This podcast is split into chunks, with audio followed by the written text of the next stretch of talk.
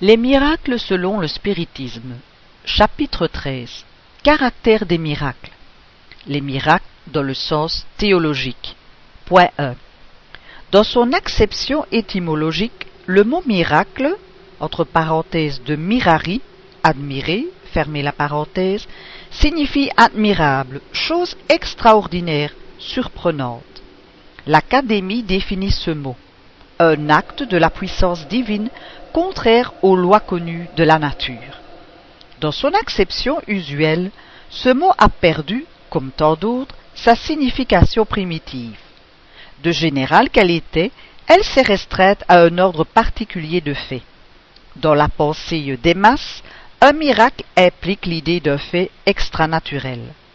Dans le sens théologique, c'est une dérogation aux lois de la nature, par laquelle Dieu manifeste sa puissance.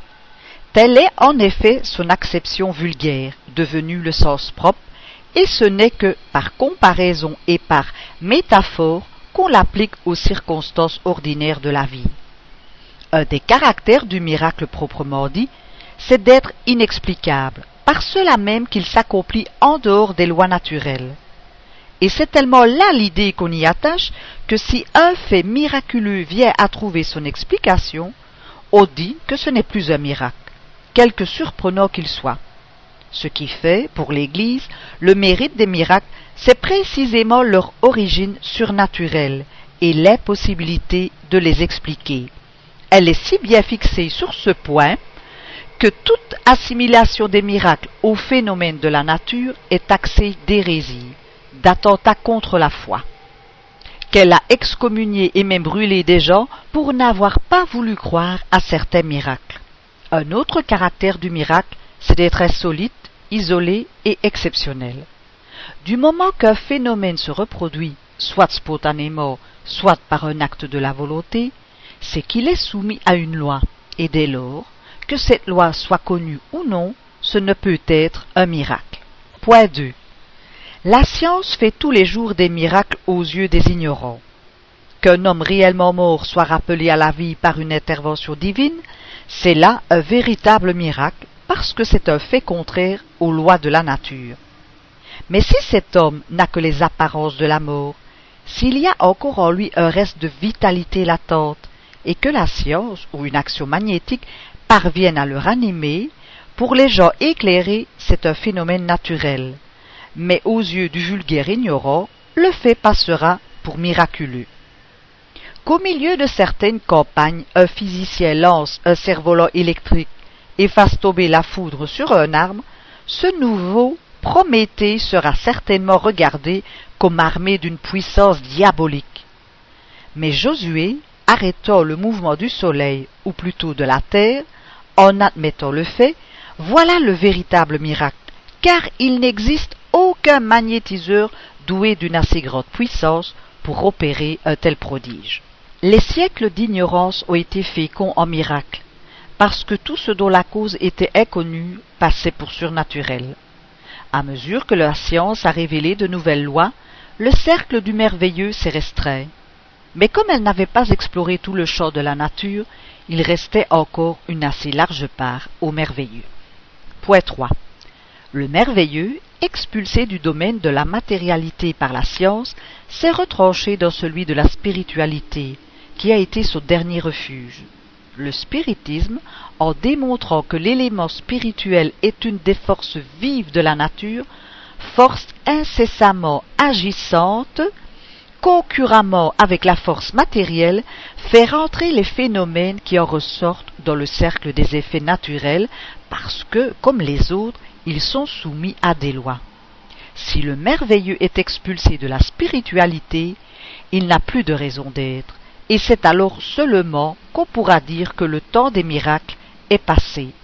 Entre parenthèses, voir chapitre 1, numéro 18. Fermez la parenthèse. Le spiritisme ne fait pas de miracles. Point 4. Le spiritisme vient donc, à son tour, faire ce que chaque science a fait à son avènement. Révéler de nouvelles lois et expliquer par conséquent les phénomènes qui sont du ressort de ces lois.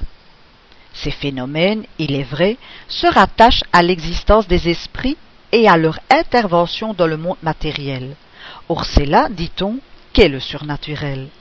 Mais alors, il faudrait prouver que les esprits et leurs manifestations sont contraires aux lois de la nature, que ce n'est pas et ne peut être là une de ces lois. L'esprit n'est pas autre que l'âme qui survit au corps. C'est l'être principal, puisqu'il ne meurt pas, tandis que le corps n'est qu'un accessoire qui se détruit. Son existence est donc tout aussi naturelle après que pendant l'incarnation. Elle est soumise aux lois qui régissent le principe spirituel, comme le corps est soumis à celles qui régissent le principe matériel. Mais comme ces deux principes ont une affinité nécessaire, qu'ils réagissent incessamment l'un sur l'autre, que de leur action simultanée résulte le mouvement et l'harmonie de l'ensemble, il s'ensuit que la spiritualité et la matérialité sont les deux parties d'un même tout, aussi naturelles l'une que l'autre, et que la première n'est pas une exception, une anomalie dans l'ordre des choses. Point 5. Pendant son incarnation, l'esprit agit sur la matière par l'intermédiaire de son corps fluidique ou périsprit. Il en est de même en dehors de l'incarnation. Il fait, comme esprit et dans la mesure de ses capacités, ce qu'il faisait comme homme. Seulement, comme il n'a plus son corps charnel pour instrument, il se sert, lorsque cela est nécessaire, des organes matériels d'un incarné qui devient ce qu'on appelle médium. Il fait comme celui qui, ne pouvant écrire lui-même, emprunte la main d'un secrétaire, ou qui, ne sachant pas une langue, se sert d'un interprète. Un secrétaire, un interprète, sont les médiums d'un incarné, comme le médium est le secrétaire ou l'interprète d'un esprit. Point 6. Le milieu dans lequel agissent les esprits et les moyens d'exécution, n'étant plus les mêmes que dans l'état d'incarnation, les effets sont différents. Ces effets ne paraissent surnaturels que parce qu'ils sont produits à l'aide d'agents qui ne sont pas ceux dont nous nous servons. Mais dès l'instant que ces agents sont dans la nature et que l'effet de manifestation s'accomplisse en vertu de certaines lois, il n'y a rien de surnaturel ni de merveilleux. Avant de connaître les propriétés de l'électricité, les phénomènes électriques passaient pour des prodiges aux yeux de certaines gens. Dès que la cause fut connue, le merveilleux disparut. Il en est de même des phénomènes spirites, qui ne sortent pas plus de l'ordre des lois naturelles que les phénomènes électriques, acoustiques, lumineux et autres, qui ont été la source d'une foule de croyances superstitieuses. Point 7. Pourtant, dira-t-on, vous admettez qu'un esprit peut enlever une table et la maintenir dans l'espace sans point d'appui. N'est-ce pas une dérogation à la loi de gravité? Oui, à la loi connue. Mais connaît-on toutes les lois? Avons connu expérimenter la force ascensionnelle de certains gaz, qui eût dit qu'une lourde machine portant plusieurs hommes peut triompher de la force d'attraction? Aux yeux du vulgaire, cela ne devait-il pas paraître merveilleux, diabolique? Celui qui eût proposé, il y a un siècle, de transmettre une dépêche à 500 lieues et d'en recevoir la réponse en quelques minutes aurait passé pour un fou. S'il l'eût fait, on aurait cru qu'il avait le diable à ses ordres, car alors le diable seul était capable d'aller aussi vite. Cependant, aujourd'hui, la chose est non seulement reconnue possible, mais elle paraît toute naturelle. Pourquoi donc un fluide inconnu n'aurait-il pas la propriété, dans des circonstances données, de contrebalancer l'effet de la pesanteur, comme l'hydrogène contrebalance le poids du ballon?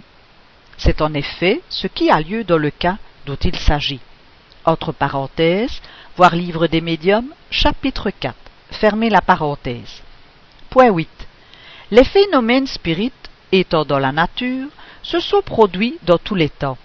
Mais précisément parce que leur étude ne pouvait se faire par les moyens matériels dont dispose la science vulgaire, ils sont restés plus longtemps que d'autres dans le domaine du surnaturel, d'où le spiritisme les fait sortir aujourd'hui. Le surnaturel, basé sur des apparences inexpliquées, laisse un libre cours à l'imagination, qui, errant dans l'inconnu, enfante alors les croyances superstitieuses. Une explication rationnelle, fondée sur les lois de la nature, ramenant l'homme sur le terrain de la réalité, pose un point d'arrêt aux écarts de l'imagination et détruit les superstitions. Loin d'étendre le domaine du surnaturel, le spiritisme le restreint jusque dans ses dernières limites et lui ôte son dernier refuge.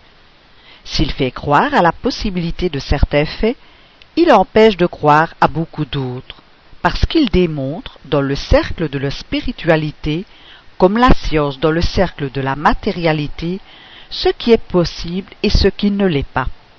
Toutefois, comme il n'a pas la prétention d'avoir le dernier mot sur toutes choses, même sur celles qui sont de sa compétence, il ne se pose point en régulateur absolu du possible, et fait la part des connaissances que réserve l'avenir.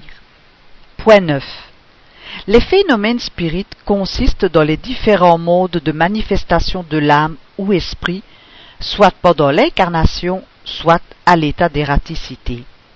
C'est par ces manifestations que l'âme révèle son existence, sa survivance et son individualité. On la juge par ses effets. La cause étant naturelle, l'effet l'est également.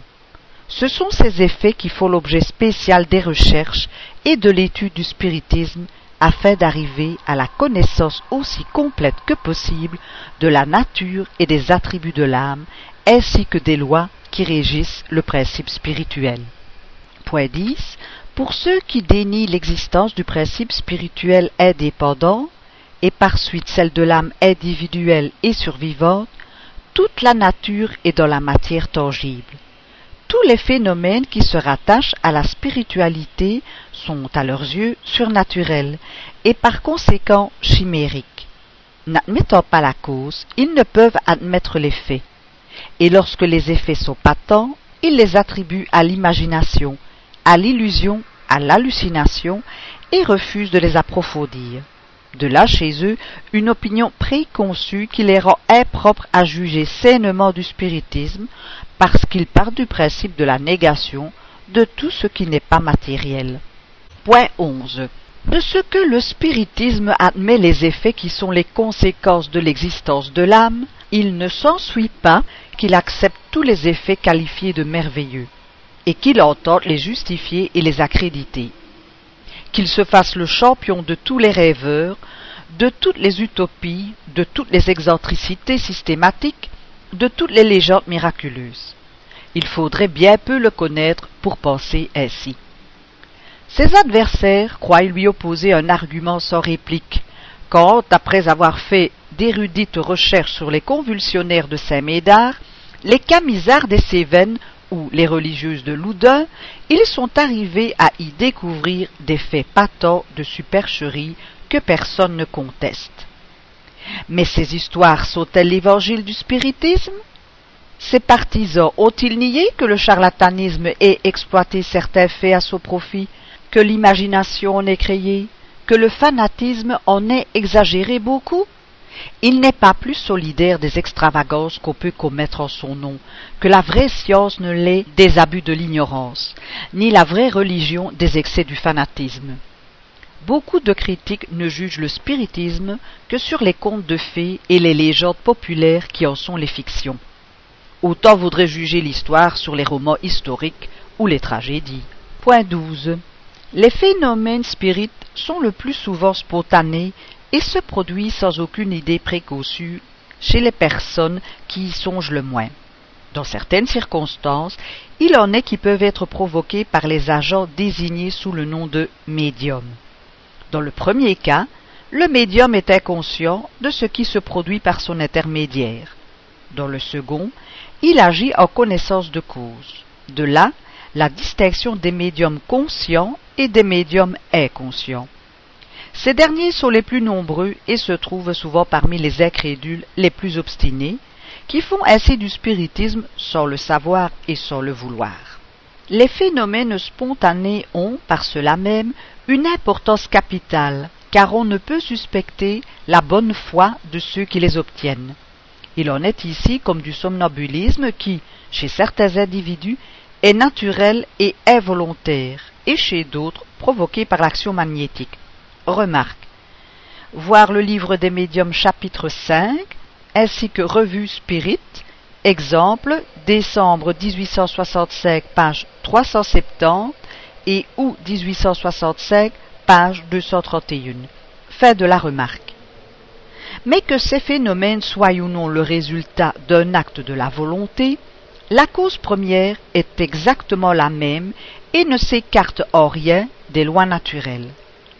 Les médiums ne produisent donc absolument rien de surnaturel. Par conséquent, il ne faut aucun miracle. Les guérisons instantanées elles-mêmes ne sont pas plus miraculeuses que les autres effets, car elles sont dues à l'action d'un agent fluidique faisant l'office d'agent thérapeutique, dont les propriétés ne sont pas moins naturelles pour avoir été inconnues jusqu'à ce jour. L'épithète de thaumaturge, donnée à certains médiums par la critique ignorante des principes du spiritisme, est donc tout à fait impropre. La qualification de miracle donnée, par comparaison, à ces sortes de phénomènes, ne peut qu'induire en erreur sur leur véritable caractère. Point 13.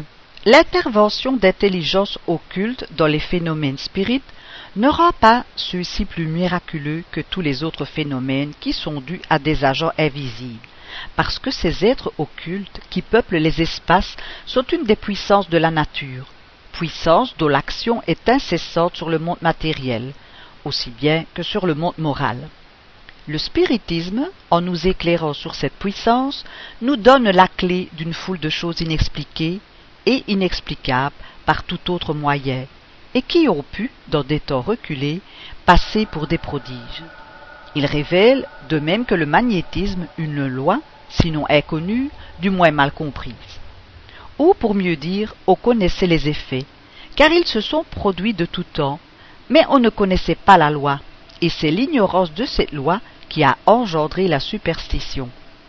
Cette loi connue, le merveilleux disparaît et les phénomènes rentrent dans l'ordre des choses naturelles. Voilà pourquoi les spirites ne font pas plus de miracles en faisant tourner une table ou écrire les trépassés que le médecin en faisant revivre un moribond ou le physicien en faisant tomber la foudre. Celui qui prétendrait, à l'aide de cette science, faire des miracles serait ou un ignorant de la chose ou un faiseur de dupes. Point 14. Puisque le spiritisme répudie toute prétention aux choses miraculeuses, en dehors de lui, y a-t-il des miracles dans l'acception usuelle du mot? Disons d'abord que parmi les faits réputés miraculeux qui se sont passés avant l'avènement du spiritisme et qui se passent encore de nos jours, la plupart, sinon tous, trouvent leur explication dans les lois nouvelles qu'il est venu révéler. Ces faits rentrent donc, quoique sous un autre nom, dans l'ordre des phénomènes spirites, et comme tels n'ont rien de surnaturel. Il est bien entendu qu'il ne s'agit ici que des faits authentiques, et non de ceux qui, sous le nom de miracles, sont le produit d'une indigne jonglerie en vue d'exploiter la crédulité. Non plus que de certains faits légendaires qui peuvent avoir eu dans l'origine un fond de vérité, mais que la superstition a amplifié jusqu'à l'absurde. C'est sur ces faits que le spiritisme vient jeter la lumière en donnant les moyens de faire la part de l'erreur et de la vérité. Dieu fait-il des miracles? Point 15. Quant aux miracles proprement dit, rien n'étant impossible à Dieu, il peut en faire sans doute. En a-t-il fait? En d'autres termes, déroge-t-il aux lois qu'il a établies? Il n'appartient pas à l'homme de préjuger les actes de la divinité et de les subordonner à la faiblesse de son entendement. Cependant, nous avons pour critérium de notre jugement, à l'égard des choses divines, les attributs mêmes de Dieu. À la souveraine puissance, il joint la souveraine sagesse, d'où il faut conclure qu'il ne fait rien d'inutile. Pourquoi donc ferait-il des miracles? Pour attester sa puissance, dit-on? Mais la puissance de Dieu ne se manifeste-t-elle pas d'une manière bien autrement saisissante par l'ensemble grandiose des œuvres de la création, par la sagesse prévoyante qui préside à ses parties les plus infimes comme aux plus grandes, et par l'harmonie des lois qui régissent l'univers, que par quelque petite et puérile dérogation que savent imiter tous les faiseurs de tours? Que dirait-on d'un savant mécanicien qui, pour prouver son habileté, détraquerait l'horloge qu'il a construite, chef-d'œuvre de science, afin de montrer qu'il peut défaire ce qu'il a fait? Son savoir ne ressort-il pas, au contraire, de la régularité et de la précision du mouvement? La question des miracles proprement dit n'est donc pas du ressort du spiritisme, mais s'appuyant sur ce raisonnement, que Dieu ne fait rien d'inutile, il émet cette opinion que, les miracles n'étant pas nécessaires à la glorification de Dieu, rien dans l'univers ne s'écarte des lois générales. Dieu ne fait pas de miracles parce que ses lois étant parfaites, il n'a pas besoin d'y déroger. S'il est des faits que nous ne comprenons pas, c'est qu'il nous manque encore les connaissances nécessaires. Point 16. En admettant que Dieu ait pu, pour des raisons que nous ne pouvons apprécier, déroger accidentellement aux lois qu'il a établies, ces lois ne seraient plus immuables. Mais au moins est-il rationnel de penser que lui seul a ce pouvoir. On ne saurait admettre, sans lui dénier la toute-puissance, qu'il soit donné à l'esprit du mal de défaire l'œuvre de Dieu, en faisant de son côté des prodiges à séduire même les élus, ce qui impliquerait l'idée d'une puissance égale à la sienne. C'est pourtant ce que l'on enseigne. Si Satan a le pouvoir d'interrompre le cours des lois naturelles qui sont l'œuvre divine, sans la permission de Dieu, il est plus puissant que Dieu. Donc, Dieu n'a pas la toute-puissance. Si Dieu lui délègue ce pouvoir, comme on le prétend, pour induire plus facilement les hommes au mal, Dieu n'a pas la souveraine bonté. Dans l'un et l'autre cas, c'est la négation d'un des attributs sans lesquels Dieu ne serait pas Dieu. Aussi l'Église distingue-t-elle les bons miracles qui viennent de Dieu des mauvais miracles qui viennent de Satan. Mais comment en faire la différence?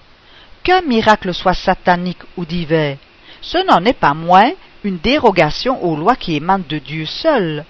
Si un individu est guéri soi-disant miraculeusement, que ce soit par le fait de Dieu ou de Satan, il n'en est pas moins guéri. Il faut avoir une bien pauvre idée de l'intelligence humaine pour espérer que de pareilles doctrines puissent être acceptées de nos jours. La possibilité de certains faits réputés miraculeux étant reconnue, il en faut conclure que, quelle que soit la source qu'on leur attribue, ce sont des effets naturels dont esprits ou incarnés peuvent user, comme de leur propre intelligence et de leur connaissance scientifique, pour le bien ou le mal, selon leur bonté ou leur perversité.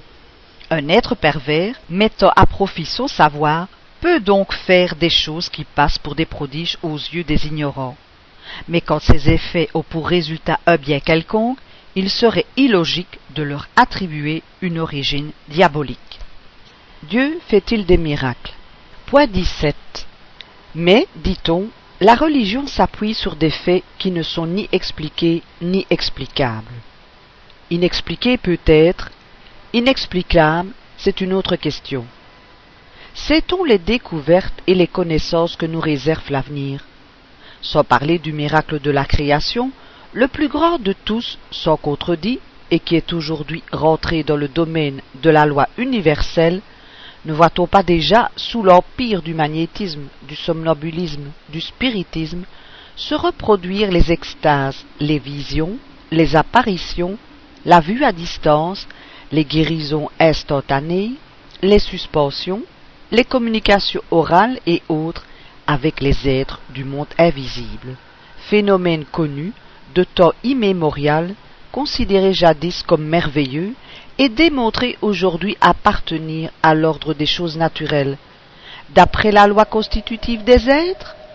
Les livres sacrés sont pleins de faits de ce genre qualifiés de surnaturels, mais comme on en trouve d'analogues et de plus merveilleux encore dans toutes les religions païennes de l'Antiquité, si la vérité d'une religion dépendait du nombre et de la nature de ces faits, on ne sait trop celle qui l'emporterait.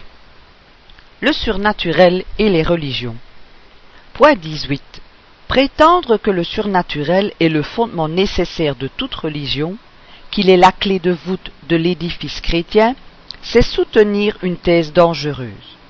Si l'on fait reposer les vérités du christianisme sur la base unique du merveilleux, c'est lui donner un appui fragile dont les pierres se détachent chaque jour.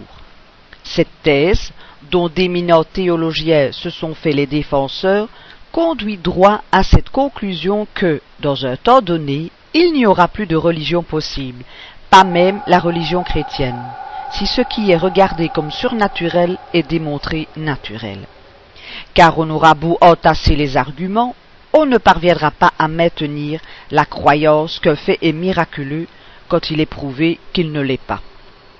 Or, la preuve qu'un fait n'est pas une exception dans les lois naturelles, c'est lorsqu'il peut être expliqué par ces mêmes lois, et que, pouvant se reproduire par l'entremise d'un individu quelconque, il cesse d'être le privilège des saints. Ce n'est pas le surnaturel qui est nécessaire aux religions, mais bien le principe spirituel, que l'on confond à tort avec le merveilleux, et sans lequel il n'y a pas de religion possible. Le spiritisme considère la religion chrétienne d'un point plus élevé et lui donne une base plus solide que les miracles. Ce sont les lois immuables de Dieu qui régissent le principe spirituel comme le principe matériel. Cette base défie le temps et la science, car le temps et la science viendront la sanctionner.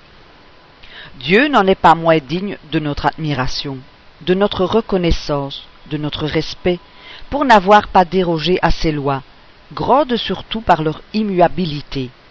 Il n'est pas besoin du surnaturel pour rendre à Dieu le culte qui lui est dû.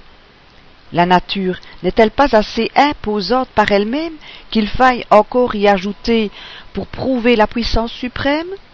La religion trouvera d'autant moins d'incrédules qu'elle sera de tout point sanctionnée par la raison. Le christianisme n'a rien à perdre à cette sanction. Il ne peut au contraire qu'y gagner. Si quelque chose a pu lui nuire dans l'opinion de certaines gens, c'est précisément l'abus du merveilleux et du surnaturel. Point 19. Si l'on prend le mot « miracle » dans son acception étymologique, dans le sens de choses admirables, nous avons sans cesse des miracles sous les yeux. Nous les aspirons dans l'air et nous les foulons sous nos pas, car tout est miracle dans la nature. Veut-on donner au peuple, aux ignorants, aux pauvres d'esprit, une idée de la puissance de Dieu? Il faut la leur montrer dans la sagesse infinie qui préside à tout, dans l'admirable organisme de tout ce qui vit, dans la fructification des plantes, dans l'appropriation de toutes les parties de chaque être à ses besoins, selon le milieu où il est appelé à vivre. Il faut leur montrer l'action de Dieu dans le brin d'herbe, dans la fleur qui s'épanouit, dans le soleil qui vivifie tout.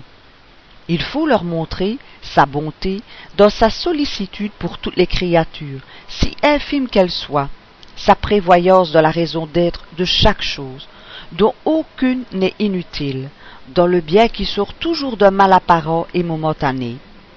Faites-leur comprendre surtout que le mal réel est l'ouvrage de l'homme et non celui de Dieu. Ne cherchez pas à les épouvanter par le tableau des flammes éternelles, auxquels ils finissent par ne plus croire et qui leur font douter de la bonté de Dieu.